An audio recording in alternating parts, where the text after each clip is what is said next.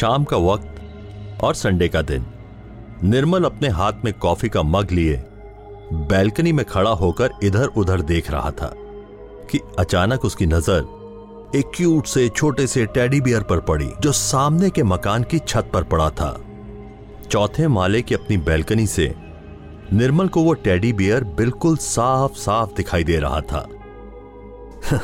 अचानक ही जैसे अपना बचपन याद आ गया निर्मल को। वो मुस्कुराकर वापस से अपनी कॉफ़ी की चुस्कियाँ लेने लगा कि तभी अचानक अपनी नज़र के कोने से उसे कुछ दिखाई दिया और वो तेज़ी से टेडी बियर की तरफ़ पलटा और उसे देखते ही निर्मल की नस नस में जैसे बिजलियाँ सी दौड़ गई। उसकी आँखों ने अपने आप पे यकीन करने से इनकार कर दिया। और निर्मल के हाथ से कॉफ़ी का मग छूट कर नीचे गिरा और टूट गया, क्योंकि वो सामने की छत पर पड़ा। बेजान सा टेडी बियर अपने आप हिल रहा था। निर्मल एक ही पल में इतना घबरा गया ये देखकर कि उसे पसीने आने लगे। और फिर अगले ही पल में उसे अपने ऊपर बहुत ज़ोर से हँसी आई, क्योंकि उसकी नज़र थोड़ी सी और आगे गई। और उसकी आँखों पर से खौफ का चश्मा हटा और उसे सच्चाई दिखाई दी। वो टेडी बियर एक धागे से बांधा हुआ था और दरवाजे की छत के पास तीन या चार साल का एक बच्चा बैठा उस धागे से टेडी बियर को खींच रहा था। निर्मल बहुत ज़ोर से हंसा और उसकी हँसी की आवाज़ सुनकर वो बच्चा उसकी तरफ़ पलटा और जब उसने निर्मल को हँसते हुए देखा तो वो मासूम सा बच्चा भी मुस्कुरा दिया। ऐसे ही निर्मल, हर रोज जब भी छत पर आता तो वो बच्चा उसे सामने वाली छत पर, उसी दरवाजे के पास खेलता कूदता हुआ दिख जाता। निर्मल का अनकहा साथी सा बन गया था वो बच्चा। ऐसे ही कुछ दिन बीते तो निर्मल ने सोचा कि पड़ोसी का ही तो बच्चा है, जाके एक बार मिल लेते हैं उस बच्चे से। निर्मल अपनी बिल्डिंग से नीचे उतरा और सीधा उस मकान पर पहुँचा, जहाँ पे नए पड़ोसी का बोर्ड लगा था, अनूप और अनुपमा वर्मा। निर्मल ने उस घर की घंटी बजाई। तो दरवाज़ा एक आदमी ने खोला।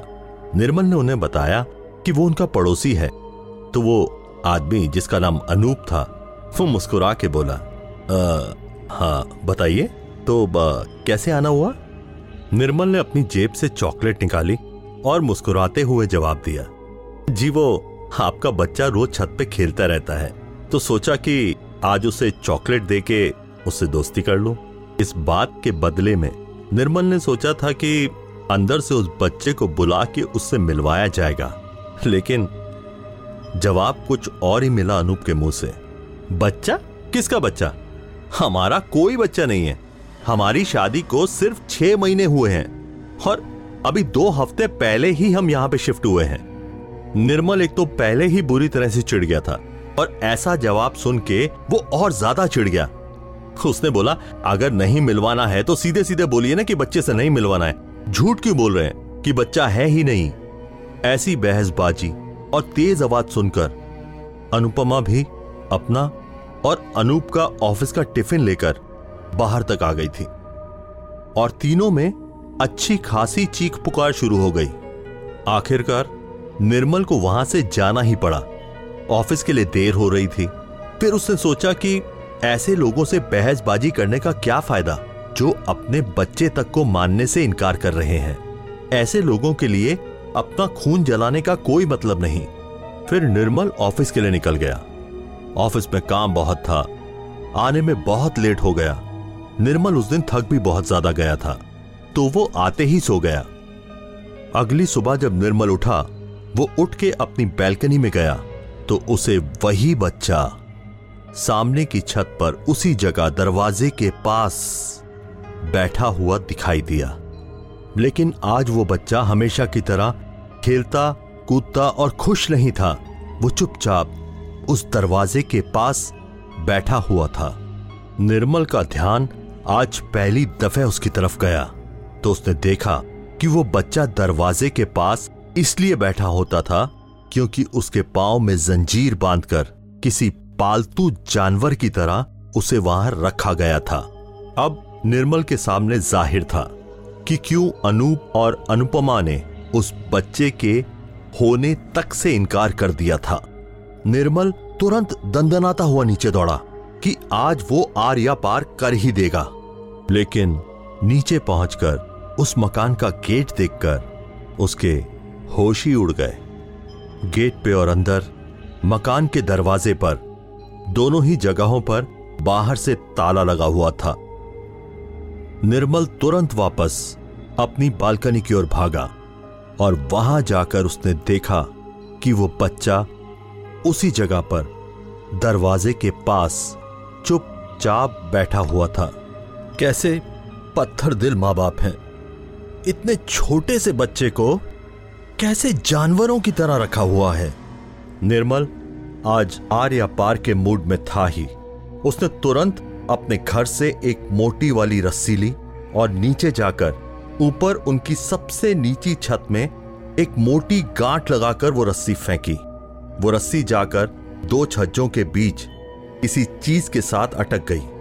निर्मल ऊपर छत तक दीवार के सहारे बड़े आराम से चढ़ गया। ऊपर जाकर उसने बच्चे की जंजीरें खोलकर उसे गोद में उठाया और उसे अपने साथ लेकर वो वापस रस्सी के सहारे नीचे उतरा। उसे नीचे अपने साथ लाने के बाद निर्मल सीधा उसे अपने घर ले आया। उसे खिलाया, पिलाया, उसे बहुत बात करने की, बहुत पूछने की कोशिश की। लेकिन वो बच्चा कुछ नहीं बोला। चुपचाप जाके एक कोने में बैठ गया। ऐसे ही पूरा दिन निकल गया। वो बच्चा चुपचाप एक कोने में बैठा रहा। एक लफ्ज नहीं बोला और ना ही उसे ढूंढते हुए अनूप या अनुपमा में से कोई वहाँ आया। कैसे लोग हैं ये? बच्चे को ऐसे जानवरों की तरह रखते हैं और इन्हें उस बच्चे की कोई फ़िक्र नहीं है। यही सोच सोच के निर्मल परेशान हुए जा रहा था कि अचानक उसके दरवाजे पे घंटी बजी। निर्मल ने दरवाजे के पास जाकर आई होल से झांका तो उसे अनूप और अनुपमा दोनों दिखाई दिए। आज तो इन दोनों से झगड़ कर रहेगा। यह सोचकर निर्मल ने दरवाज़ा बहुत गुस्से में खोला तो ज़रूर, लेकिन दरवाज़ा खोलते ही अनूप उस पर बरस पड़ा। आप समझते क्या हैं अपने आप को? ऐसे दिन दहाड़े आप हमारे घर में चोरों की तरह घुस जाएँगे। सारे पड़ोसियों ने आपको रस्सी के सहारे हमारे घर पर चढ़ते हुए देखा है। अब मैं आपको यह लास्ट वार्निंग दे रहा हूँ। आज के बाद अगर आपने हमें परेशान किया तो मैं सीधा पुलिस के पास जाऊँगा। निर्मल के सर पर यह सारी बातें सुनकर और भी तेज गुस्सा सवार हुआ। वो बहुत ज़ोर से चिल्लाते हुए बोला, अरे आपसे अच्छे तो जानवर हैं। आपकी छत पर मैं गया यह आपने सोचा। लेकिन आपकी छत से बच्चा गायब हुआ यह आपने नहीं देखा। अरे, इतने से बच्चे को जंजीरों से बांधकर कौन रखता है? आपकी कंप्लेन तो मैं पुलिस में करवाऊँगा। अनूप ने यह बात सुनी। अनूप और अनुपमा ने एक दूसरे की तरफ़ देखा। अनूप वापस से निर्मल के ऊपर चिल्लाया। अरे, आप पागल हैं क्या? हा? कौन सा बच्चा, किसका बच्चा, कल से बच्चा बच्चा की रट लगा रखी है आपने। मैं कौन सी भाषा में समझाऊं आपको कि हमारा कोई बच्चा नहीं है? निर्मल ने भी उसकी बात खत्म होने का इंतज़ार नहीं किया और तुरंत चीखते हुए बोला, अरे, वही बच्चा जो आपकी छत पे जंजीरों से बंधा रहता है और अभी मेरे सोफे पे बैठा है। निर्मल अपनी बात पूरी नहीं कर पाया, क्योंकि बोलते बोलते जैसे ही वो अपने सोफे की तरफ़ पलटा तो उसने देखा कि वहाँ वो बच्चा था ही नहीं। चौथे माले का घर आने जाने का रास्ता सिर्फ़ एक, जहाँ इस वक्त अनूप उसकी बीवी अनुपमा और खुद निर्मल तीनों खड़े थे। बच्चा आखिर गया तो कहाँ? ज़मीन खा गई या आसमान निगल गया? पूरा घर छान मारा, लेकिन ना ही वो बच्चा मिला और ना ही उसका वो टेडी बियर। लेकिन सामने उस टेबल पर अब भी वो प्लेट पड़ी थी जिसमें उस बच्चे ने खाना खाया था। निर्मल का मुँह उतर गया। अनूप और अनुपमा वापस अपने घर चले गए। निर्मल ने दरवाज़ा बंद किया। उसने पलटकर अपने पूरे घर में एक नज़र दौड़ाई और उसके पूरे बदन में एक सिहरन सी दौड़ गई। किसी आत्मा के ख्याल भर से। वो करता भी तो क्या? उसने सारी प्लेट्स जो टेबल पे रखी थी, एक बोरे में भरी, बोरे का मुँह रस्सी से बांधा और पीछे की बैल्कनी से जाकर वो बोरा उसने नीचे कूड़ेदान में फेंक दिया। उसने वापस अंदर आकर सारे खिड़की दरवाजे बंद किए और आखिर में बैल्कनी के पास वाली खिड़की बंद करके उसका पर्दा लगाकर निर्मल घूमा ही था कि अचानक वो पर्दा अपने आप वापस खुल गया।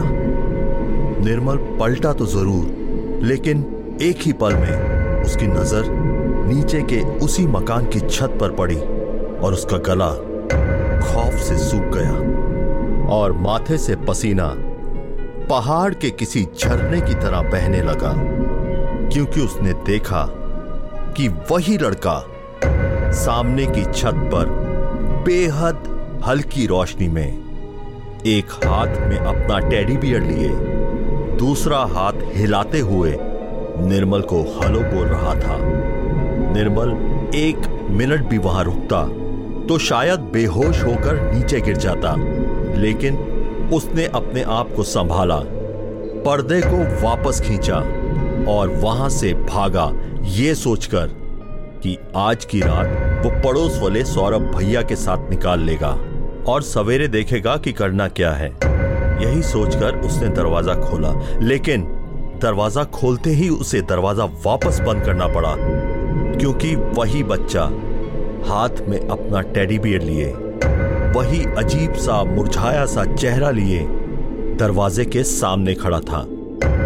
बंद दरवाजे के पीछे हाफते हुए उसने सोचा कि कहीं उसका वहम ना हो, पुष्टि करने के लिए उसने की होल से बाहर झांका तो उसके डर की रही सही कसर भी पूरी हो गई।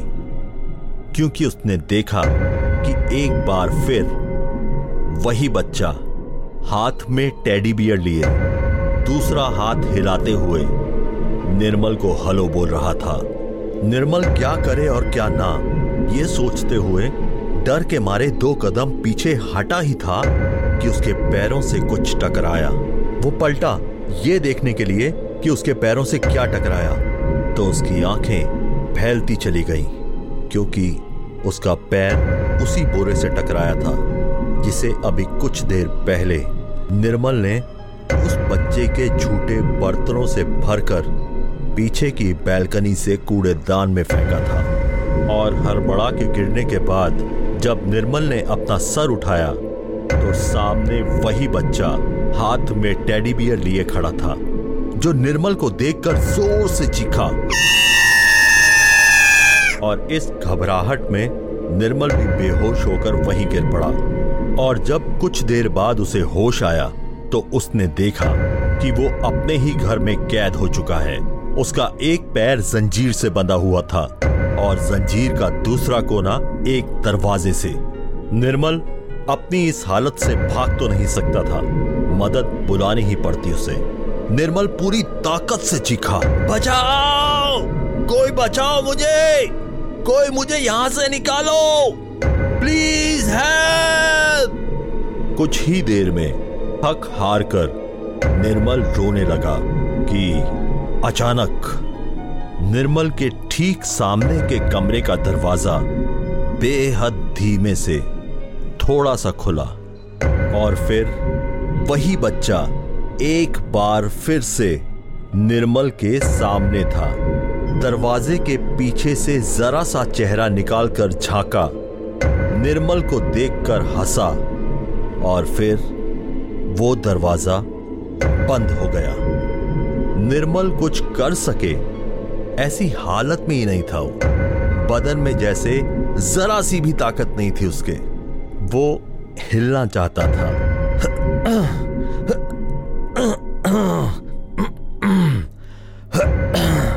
लेकिन ना तो वो हिल पा रहा था, ना ही कुछ कर पा रहा था। बहुत कोशिश करने के बाद भी निर्मल कुछ नहीं कर पा रहा था। उसे कुछ समझ में नहीं आ रहा था। धीरे धीरे उसकी आँखों के आगे अंधेरा छाता गया और कुछ ही समय के बाद वो बेहोश हो गया। काफ़ी वक्त हो चुका था उसे बेहोश हुए, और जब उसे होश आया तो इसके आगे की निर्मल कुछ सोच पाता। उससे पहले ही उसके सामने रखी टेबल पर उसका फ़ोन था जो वाइब्रेट कर रहा था। इससे समझ में साफ़ साफ़ एक ही बात आ रही थी कि कोई उसे लगातार फ़ोन किए जा रहा था। निर्मल रो तो रहा था, लेकिन शायद उसके आँसू एकदम सूख चुके थे। उसने इधर उधर देखा तो उसकी जंजीर की पहुँच के अंदर ही उसे एक राइटिंग पैड और एक पेन दिख गया। निर्मल ने झपट कर वो पेन और पैड उठाया और ताकत समेटकर अपना पूरा हाल उस पेपर पर लिख दिया। उस छत के बारे में, अनूप और अनुपमा के बारे में, उस बच्चे के बारे में, उसने सब कुछ उस पेपर पे लिखा।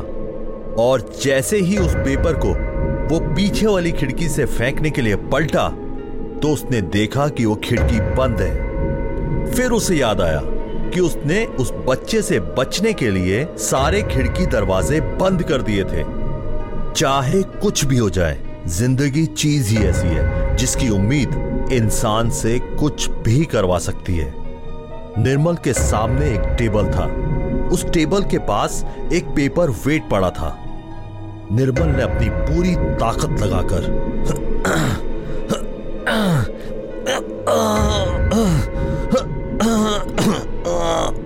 जितना हो सकता था उसके पास तक पहुँचा।